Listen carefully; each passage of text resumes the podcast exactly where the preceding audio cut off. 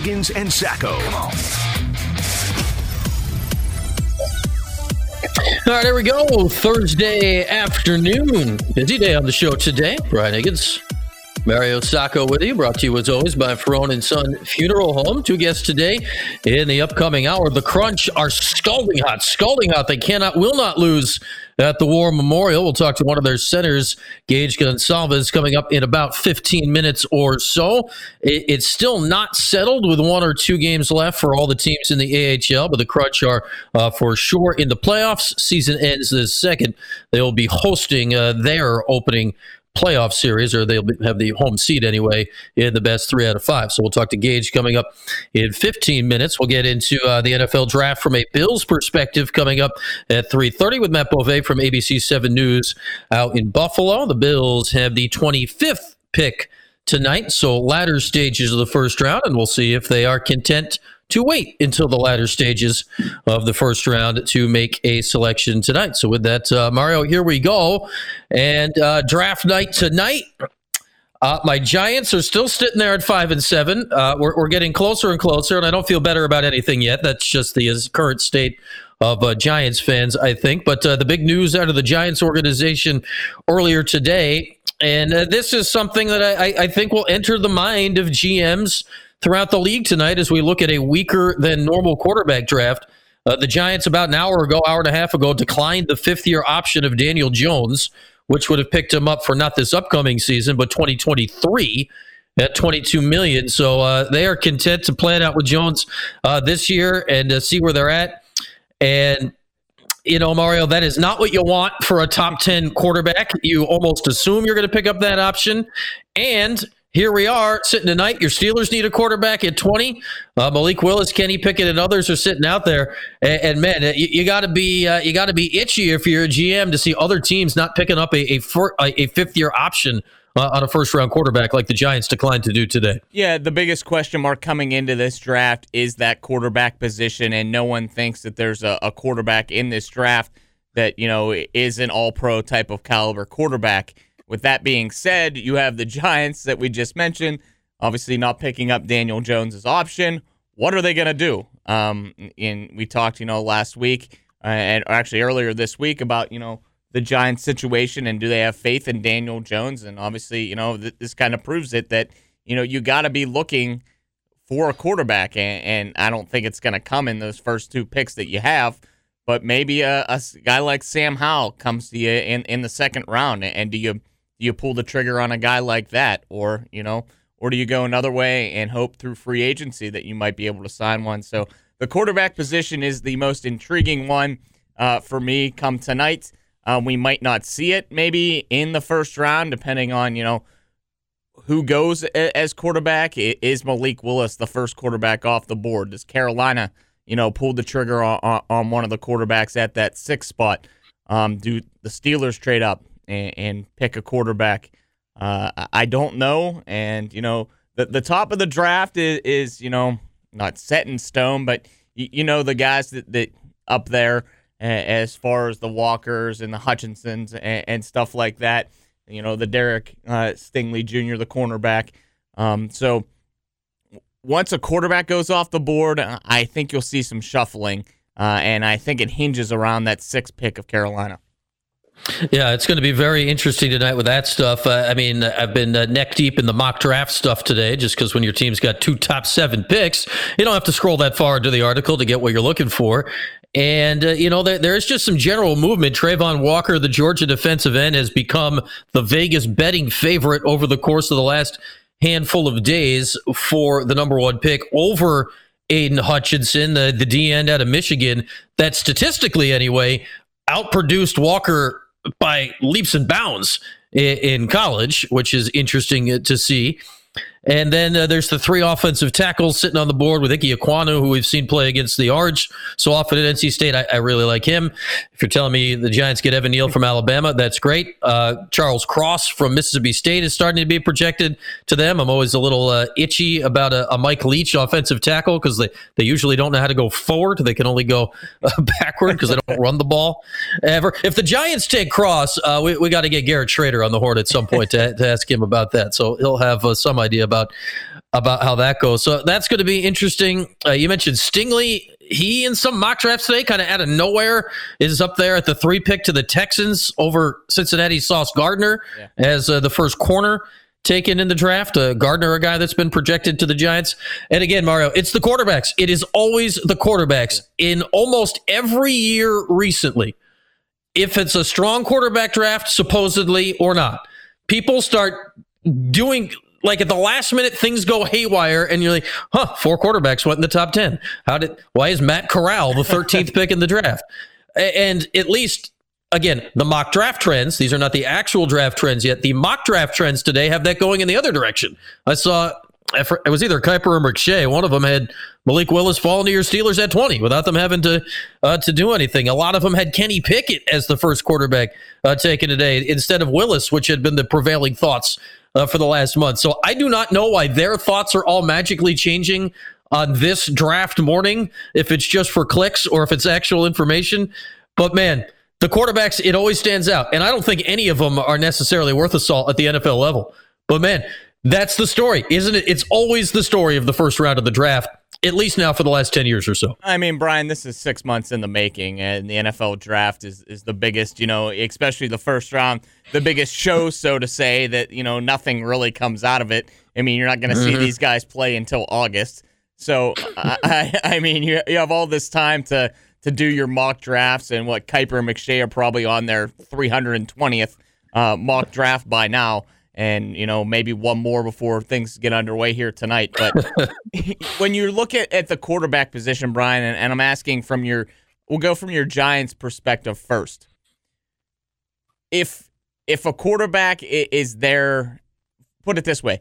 Do you think that they have someone in mind at the quarterback position that they want that if they're there, they're going to take no matter, you know, if it be in the first round or, you know, early in the second? The Giants, um, no, I I you don't think, think too that many holes to fill. Otherwise, that you know they're set with Daniel I, Jones and going going from there and seeing what Brian Daboll can do with them in one year.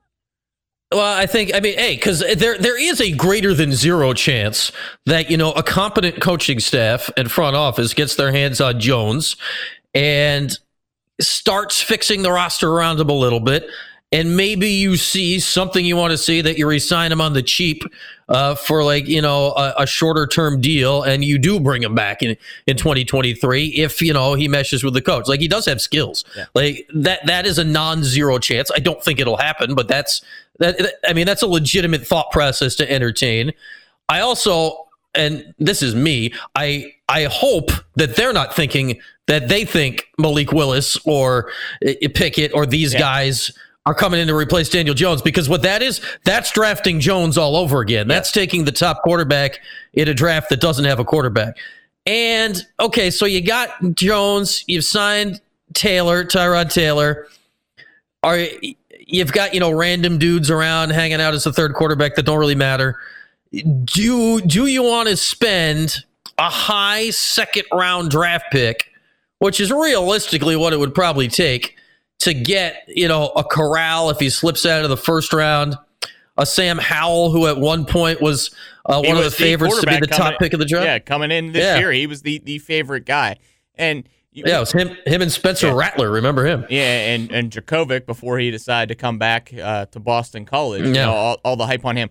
I, I, we, I prefaced the question by saying, you know, we've seen Malik Willis for the last two years play at Liberty against Syracuse. Uh, we've watched obviously Kenny Pickett in the year year that he had. Why do you think? I'm just going to focus on those two. And I look at Kenny Pickett's game, and I think he's an NFL quarterback. And I'm not an NFL GM. I'm not an NFL scout. But but why aren't these guys, you know, projected to, to be one of those, you know, quarterbacks that, that can make it in the NFL? Uh, I think honestly, it's look at the last um, whatever it is, few years um, Kenny Pickett he's a really i mean what a season he had. Unbelievable the, yeah, season. the throws that he was making and don't he had a, a he had a Biletnikoff winner you know to, to throw the football yeah. to but yeah, jordan you, addison was all over the joint. You know but i would watch him play and i'd be like you know those are nfl type throws. Like, yeah no he's an nfl quarterback. What i don't see kenny pickett as is a super bowl quarterback. And realistically the way the nfl is right now You are not going to win a Super Bowl without one of those guys. The Bills have one of those guys. Now, he hasn't done it yet. Josh Allen's one of those guys. Uh, the Super Bowl last year clearly had two of those guys. Joe Burrow can win the Super Bowl. Matt, Matt Stafford can sling it as good as anybody. I'm not a huge Stafford guy, but hey, I mean, he went out and won the Super Bowl, and he's got arm talent for days. I mean, you Patrick Mahomes, Yeah. he exists. Like, But the thing is, and, you coming know, into those drafts, there were question marks surrounding those guys. You, I mean, you, the the, Well, the guys yeah, you just mentioned, Josh Allen. You know, i- there was no way at the point in time that Josh Allen was drafted when the Bills took him that you know everyone thought that he was going to be what he is today. And, and I, I see coming into the draft, you know, like Kenny Pickett has more had more of a ceiling, not so to say, than a Josh Allen. I'm not saying Josh Allen and Kenny Pickett are, are, are the, the same player by far, but you know, if you're looking at their college careers, you know, I think Kenny looked better in college and going into a draft than Josh Allen, and I just don't understand why that you know he's not being looked at as a top 15 pick. I almost see I'm seeing it the other way. Like I, I'd say the Josh Allen, if there is one of this year's draft, is Malik Willis. Um, I don't think the Giants at five or seven. The problem is, yeah, you could get him. I'm sure he'll be there if you want him at those picks. The problem with the Giants is you do not have uh, the roster infrastructure or, to protect a guy like Willis. Where honestly, I look at your team in the Steelers. If Willis is sitting on the board at 20, He's going to Pittsburgh. and I realize I'm talking about literally the same human being here. If Willis is sitting there at 20 between Mike Tomlin, between those wide receivers, I know the line's a little bit of an issue. Like the Steelers defense always figures something out. and you have Najee Uh, Harris to hand the ball off to.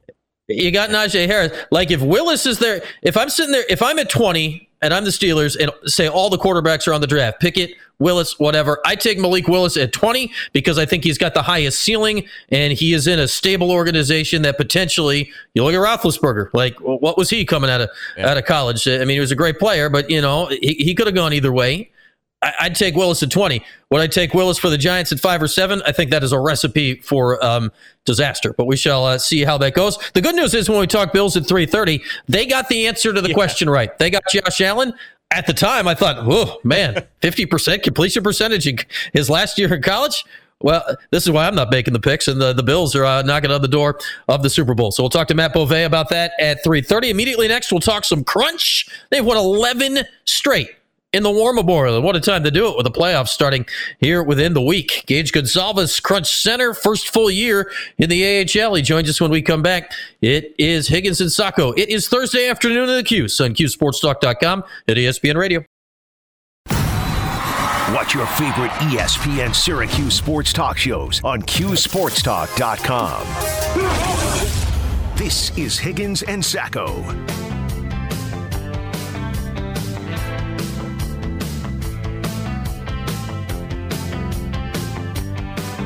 Uh, rolling along here on a Thursday. We're efforting Gage Goncalves right now. We, we've heard he might be on the back nine somewhere, so the crunch guy's getting uh, getting loose in the course today. This is hockey guys for you, uh, Mario. It is, I don't know what it is, 45, 48 degrees out with, it's sunny. It's nice and sunny in Syracuse. No complaints about that. But it's, uh, it's windy.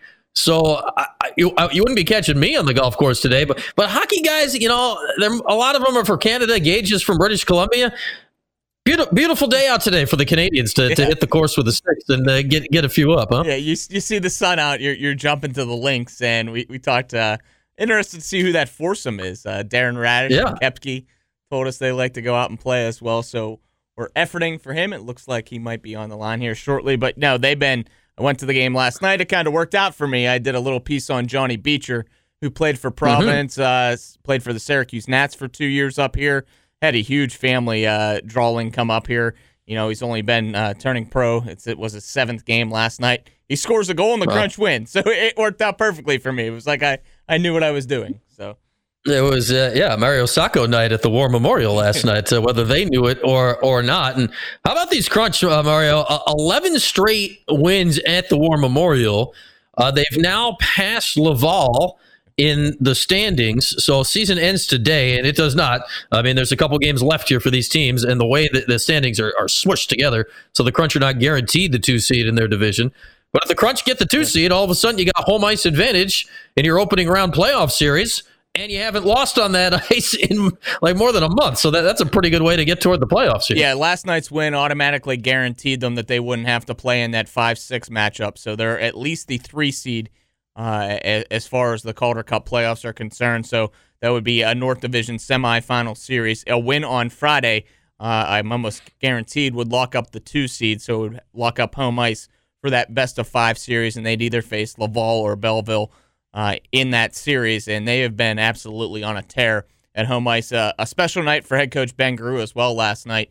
220 career wins now uh, at for the Syracuse Crunch, and that ties a franchise record. So, you know, longevity. He's been here. I don't know how he's still been here for as long as he's been here because you know he's a head coach that should be getting a shot in the NHL, and and we could ask Gage about it. Um, I mean, we've asked Darren and Cole about it as well, but you know he's a fantastic coach, and back on February 12th, Brian, the Crunch were a game under 500 since then. They've won 23 out of their last 34. It's been unbelievable. That's crazy on uh, in hockey, any level, wherever. That's uh, that is a lot of wins in uh, not a lot of games. Well, we, I think we've lost Gage somewhere on uh, the back nine. So how about this? Uh, we'll bring in the voice of the crunch right now in uh, Lucas Favale here with Brian Higgins and Mario Sacco as we roll along today. And Lucas, thanks for hopping on here on short notice. I, I don't know how good of a golfer uh, Gage is, but I, I think he's on the course somewhere. But I, I know the guys are a, a, pretty good team right now. This has been a wild run. Uh, the Crunch have been on here for the last month plus. Yeah, well, I, I, it's not the nicest day for golf. It's a little cold out there, but more power to Gage for getting out, uh, enjoying the day. Uh, but like you said, and I heard Mario just talking about it, yeah, this team has been on an absolute roll uh, for a couple of months now, and it has been fun to be a part of, fun to to be at all of these games and, and see this team you've kind of felt it evolve over the course of the last couple of months. And, and as Mario just alluded to, they were under 500 in mid-February. They went up to Laval. They they kind of got their uh, they they got uh, the receiving their, tail, end of their uh, tails kicked in a little bit. Yeah, they they certainly did. They lost all three games in Laval. They lost one of them in overtime, but boy, they it, they just were not in the right place at that point of the year. And you know, Laval is a very good team. They're a very good home team, so it, it wasn't a total shocker, but you thought maybe you could at least get one of those wins, and you come back, you're under 500. But boy, they responded. They had Laval again. They played them four straight games, uh, and the the fourth and final one was here in Syracuse, and they responded in, in a great fashion. And this really kicked the, I guess, kick-started everything. And since then, it's been a resilient team. It's been a team that, no, if they go down in a game, they find a way to win. If they lose a game, they they just quickly turn the page and they get right back on the winning side of things. And here they are with five straight wins overall, their longest of the year, 11 straight home wins, tying a franchise record. So everything is going right right now, and it has been uh, really enjoyable to see this team, just the evolution of this team over the last couple of months. A couple of things I might credit it to, Lucas, and, and let me know if you agree. One, Riley Nash coming on the team yeah. with, with, Tampa Bay getting him. Two, the way Gabriel Dumont has played all season long. You know, a, a career year for him and, and being able to kind of stay healthy and three, kind of getting Gemel Smith back into that lineup. Yeah, I think from from the offensive perspective, for sure, that that's been uh, a big boost for the Crunch.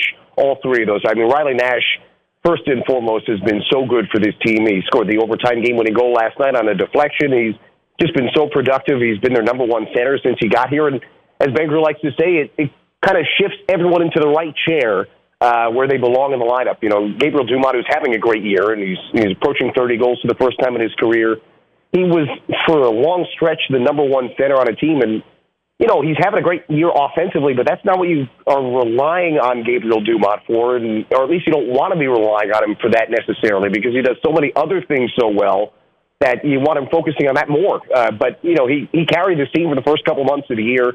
Now he's kind of shifted into where he belongs on in this lineup, and it has really just lengthened and added more depth to this team. And then Gemel Smith, he's still finding his game for sure, but you know he's such a lethal scorer when he's on his game and when he when he's in a rhythm. Uh, he's one of the great scorers in this league, or at least he can be. So you add those three pieces in into the mix, it's been a, a big boost for the offense. Obviously, Alex Barré-Boulet refinding his scoring touch a couple of months ago and getting on a great run has has been a big part of it. And then the key to all of it, I know the offense has been great for this team, but the key for the last month and a half has been their goaltender, Max Lagacé, who's 16 2 and 2 in his last 20 decisions. He's got a minuscule goals against, four shutouts in that time. I mean, he's been probably the best goalie in the league for the last month and a half. So you throw that all together, that's kind of why they're crunching where they are right now.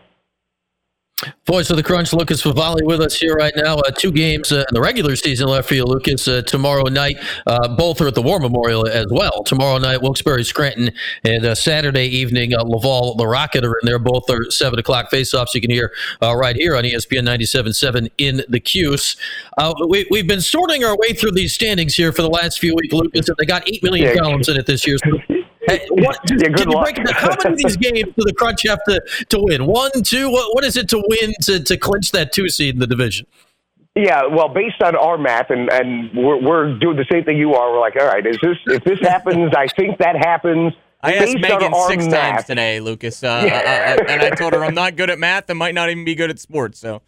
Yeah, well, thankfully next year it'll all be back down to just points. You don't have to worry about the points percentage when everyone plays the same number of games. But that's a discussion for next year. Anyway, uh, based on what we have kind of tried to figure out on our own, doing all the math on our pen and paper and calculators and whatnot, uh, Laval plays today at home against Toronto, and if they lose in any fashion, so regulation, overtime, shootout, whatever it might be, if they only if they lose one point, we all believe here, and we're very confident in that, that the Crunch would have clinched second place in the division. So essentially, with two days left in the regular season, the Crunch's magic number uh, to clinch the number two seed and home ice advantage in the best of five North Division semifinals appears to be won. So uh, if Laval wins today, then the Crunch can either get a point on uh, Friday against Wilkes-Barre or Saturday against Laval.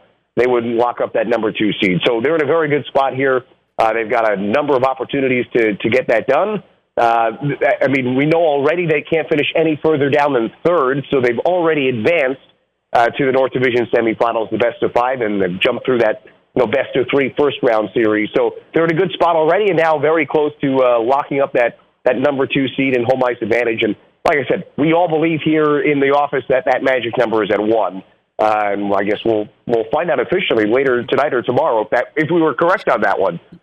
Lucas, when I look at obviously last night was a special night for winning, you know, the tying the franchise record, eleven straight home wins. But you know, head coach Ben Groulx, two hundred and twenty career wins now, and that ties the all time record uh, as a head coach at Syracuse. When you're looking back, you know, six years ago as he walked into to the coaching position to where he is today, what makes him such a stable head coach? And a great head coach at this level. Yeah, well, it's it's been so much. It's been such a joy to to to follow along with him and, and be a part of this as well over his time. And I was talking with him today, uh, doing an interview with him, and you know, asking him what it meant, and and he joked, you know, when he stepped into this position back in you know ahead of the 2016-17 season, what he was not thinking of of, of, of getting this record. You know, the, the the idea is be here a couple of years and then get up to the NHL, yeah. but here he is six years into this position now, and he's just such a steady, reliable coach. Like he doesn't change his approach necessarily. I mean, he can adjust on the fly, of course, but he just he has the right processes in place, and you know we've seen it basically every year. The team they they get off to slow starts. That's what the crunch do. Is he has to kind of teach a new group of players as there's always so much turnover at this level. You got to kind of incorporate the new guys into his system. They got to learn how to play his style of of hockey and middle of the year. They figure it out. They get on a roll and here we are. They've done it again. They've figured it out. They've gotten on a roll. So I, that's a big part of why Ben is at that point now. 220 wins with the crunch and you know he he it means a lot to him. Uh, we were talking like I said with him this morning and, and that is a number that although he wasn't his goal when he first got here it means a lot. This is an organization that is you know just about to wrap up its 28th season. There's a lot of history here. And for him to be at that point now with 220 wins and uh, you know, Gary Agnew was a great head coach for the Crunch, but Ben has done it in a lot fewer games than Gary did it. So uh, you look at his, you know, win percentage, his points percentage. It is it is way up there. It's second only behind Jon Cooper, and Jon Cooper was only here for half a year, and it's obviously a very good half a season. But Ben is he's up there. He has got to be the best, most consistent head coach in franchise history, and, and you know we've been very fortunate to see it. And the players respond to it every year. At some point, it all just clicks, and and his teams get better as the year progresses, and they get very dangerous by this time of the year, and we hope that continues again down the stretch. Yeah, you mentioned Jon Cooper. I look back today. I can't believe his Norfolk team won 28 games yep. in a row and was 45 yep. and three down the stretch. Uh, that, those records will never be touched. No, it, for sure, and, and obviously that's the team that ended up in Syracuse the following year with 28 straight wins. They didn't lose after Bowl Sunday uh, until the playoffs started, and they only lost a couple in the playoffs. So that was that was an incredible team, and uh, unfortunately, uh, just one year off from being here in Syracuse. But yeah, Coop had that team going, and he brought the same group here, and boy, they were good uh, until he got the call up to Tampa Bay. All right, Lucas, thanks for hopping on today on uh, short notice. I know this. Uh, whatever the standings say now, I understand the math on you know best three out of five, best four out of seven. so uh, we're looking forward to uh, you getting the playoffs going next week, huh? Yeah, uh, so are we. It's much more easy to follow uh, starting next week. Thanks, Lucas. Get back on the mic. Lucas, Yeah, that is uh, Lucas Favali. You can hear him right here with the crunch. Uh, two more regular season games tomorrow night and Saturday night at 7 o'clock, and the playoffs to follow. Back to some NFL draft talk with Matt Bove of ABC 7 uh, Buffalo. When we come back, we'll talk Bills. What are they going to do tonight? What is their draft plans? We'll hopefully find out some from Matt when we come back on QSportsTalk.com and ESPN Radio. ESPN 97.7 and 100.1. Watch live on QSportsTalk.com. This is Higgins and Sacco. Yes, it is. Rolling along here on a Thursday. NFL Draft Day, round one tonight. You can hear it right here on ESPN Radio in the Cuse in Utica. Brian Higgins, Mario Sacco with you. As, uh, let's talk a little Bills. We bring in Matt Bove from ABC News 7 out in Buffalo. And, you know, uh, Matt, uh, I've spent the, the show uh, being miserable about my Giants and how there's two top seven picks, and hopefully they don't screw them up. Uh, I'm very thankful they have all the Bills people in charge now because they've been getting the draft right here for the last uh, half decade. what, what's your initial thoughts here as we get toward pick 25 in the Bills tonight? Well, I think there's a lot of different ways that they can go. Thanks for having me on, guys. I also think you should be confident about your Giants just because of Joe Schoen and Brian Daboll. I do believe in both of those guys. I think they're going to right the ship downstate in New York. Going into tonight, though, for the Bills, when your roster is as deep as the Bills roster is, they can go a ton of different ways, and that kind of makes it fun. I know the cliche with drafts is take the best player available. I think the Bills are kind of in a position where they can actually just take the best player available. If somebody slides a little bit, even if it's not a position that they absolutely need, they should jump at it because that's how good teams stay good. They get value in these drafts and they get impact players. If there's nobody there that they like, Maybe they trade down. Maybe they take a lottery ticket on a skill position player or a running back, a wide receiver, and they make sure that their fastball stays intact because that's their bread and butter has been just scoring points on offense. So there's a lot of different ways that they can go. I think the betting favorite now is probably Breece Hall, the running back from Iowa State. Some fans are losing their mind over the idea of a first round running back. Other people are like, well, he would make an immediate impact. I think most of the fan base probably wants a cornerback, but it feels like all of the really good, strong cornerbacks are probably going to go a little before the Bills take uh, before the Bills come up and pick twenty five. Matt, finally, great catching up with you. Uh, if there was one position on the Bills roster that has you, you know, kind of scratching your head, maybe a question mark, what would it be, and how do they address it, maybe in the draft? Well, it is probably cornerback, and that's just kind of circumstantial because their all pro corner, Tre'Davious White, is coming off of an ACL injury that he suffered on Thanksgiving Day against the Saints. So I think for them, they need to figure out when is he going to be ready to go? When is he going to be able to play? If he's going to be ready for camp or for the start of the season, the cornerback position looks a lot more stable than it does right now. But if he's not, then they are going to be relying on a seventh round pick from a couple years ago, and then a whole bunch of random players after that because their starting cornerback opposite Tre'Davious White, Levi Wallace, he signed with the Steelers in the offseason. So going into tonight, their starters are Tre'Davious White and Dane Jackson. And Dane Jackson is a bit of a question mark. So I think that's why some Bills fans are like, hey, if you go spend a first round pick on a cornerback, you're going to have Tre'Davious White back at some point, and you're going to have this guy who you take in the first round. Those should be two starters for the next four, five, six years, however long it goes. So I think that's the logic behind that. That being said, it's really not that weak of a position. Uh, yeah, and if uh, you know, if and when, not not even if, I mean, when Tre'Davious White is, back to himself, and you know how ACLs are now, he'll probably be mm-hmm. uh, ready to go around opening day, and who knows when he'll be back to complete full steam. But he's one of the best in the league. Uh, yeah, you, you look good. at this draft right, this this draft right now.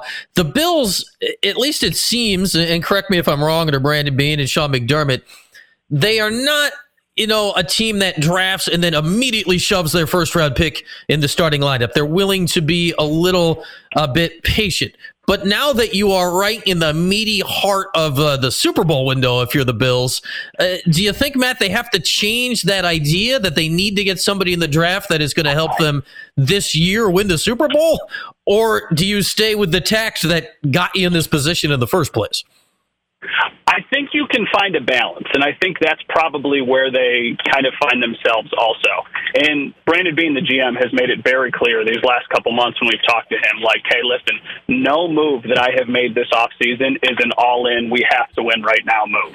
So I think you can try and find ways of getting better without putting all of those chips to the middle of the table. And that's why I've warmed up to the idea of Breece Hall a little bit because he does give you an immediate impact. He does make you a better team basically from the minute you draft him, he is your new starting running back, and you have a cost controlled running back for the next couple of years. So I think there's a balance. I think they see that their window is right now, especially with Josh Allen on the last year of his rookie deal, but they also know that as long as Josh Allen is our quarterback, we are going to have a chance to win games. And I know his salary just skyrockets next year up into, you mm-hmm. know, the high 30 millions but he almost is still going to be a bargain because of when he signed his contract.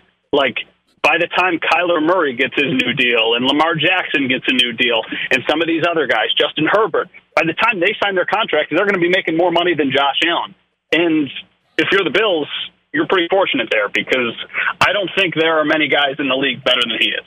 I understand that the Bills have a stud wide receiver in Diggs, and, you got Allen slinging him the football. But do you see maybe the Bills looking at at a at another wide receiver to, to add besides Diggs with a plethora of wide receivers in this draft? So they could. I don't think they have to, and the reason I don't think they have to is because they absolutely love Gabriel Davis, who was their fourth round pick from 2020. I mean, the last time he was on the field, he scored four touchdowns and set a playoff record against the Chiefs. And I think probably to the rest of the country, Gabriel Davis is still a name that not too many people are familiar with. But I think here in Buffalo, he is becoming a, a rising star and he's doing it pretty quick. So I think for them, they see him as their clear cut number two wide receiver. That being said, it puts them back in the thing that we were just talking about a couple minutes ago. If a guy that you love slips and you're like, how do we pass this up? Then you absolutely should do it because, like I said, your fastball is the passing game, and you can absolutely add on to that. And of course, if injuries happen, that changes things too. If Stefon Diggs goes down for any period of time, is Gabriel Davis ready to completely be a number one? Probably not. If Gabriel Davis goes down, is Jamison Crowder ready to be a number two? Also, probably not. So I think that puts them in an interesting position. I mean, if a guy like Jameson Williams slips or something like that, they should absolutely just run the card up and say, hey, we don't care about the injury. We can be patient with him. We don't need him to start right away. So I think wide receiver is a sneaky position that's in play tonight for them. But I kind of don't know if any of the guys that they love are going to still be sticking around. And I don't know if they value the position currently built to move up to try and get one of those guys.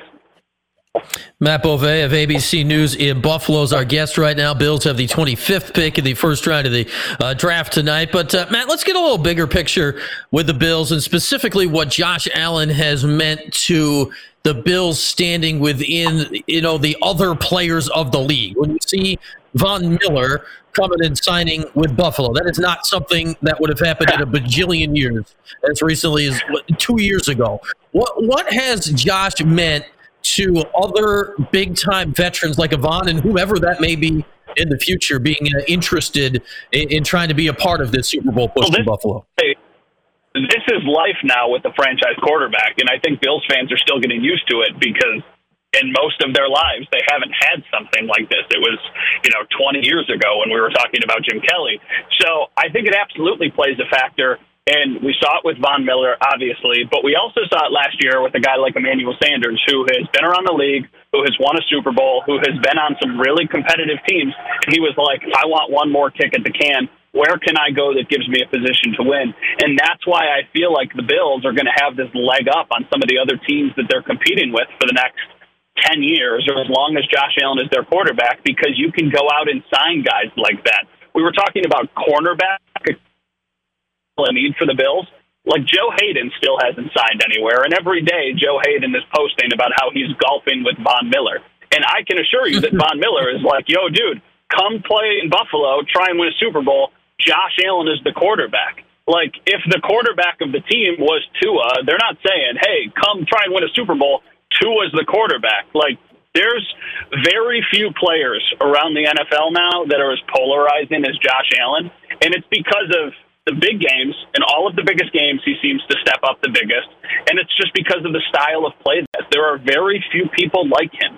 He will run past you, run through you, and jump over you. And he's a quarterback. Like he is a specimen. He's a unicorn, and I think he absolutely is the best recruiting tool tool the Bills have because it's still Buffalo. It's cold. It's not a big city. There's not a million things to do. But Josh Allen's the guy. So if you're a football player and you're like, I just want to win, you probably want to come play with that guy. All right, man. I got one hockey question for you. When are they putting the C on our boy Alex Tuch? Ooh, he. You know what? It's funny. So he. Everybody's like, oh yeah, he's from Syracuse. He's a fan. That's really cool. He's had a nice little career. He has just wowed everybody, both internally and externally, which is the way that he carries himself on and off the ice the leadership that he has brought into the locker room, the lessons that he brought with him from Vegas. I wouldn't be shocked if it happens as soon as next year. That being said, there are other guys in the locker room who are maybe equally deserving, which is why I don't know if it happens. Like Kyle Okposo is in the last year of a six-year contract, and for the first like three years of the contract, everybody was like, "Man, this guy's getting paid way too much money. He's a bust." He had his best year with the Sabres this year. He is also a, a huge leader for that team. He wears an A right now. So he's at least wearing an A next year. Maybe they give him the C for the last year of his contract. Maybe he sticks around a little bit after that. Same thing with Rasmus Dahlin. Don Granato, the head coach here, adores Rasmus Dahlin. He's wearing an A now too, so I would imagine that continues.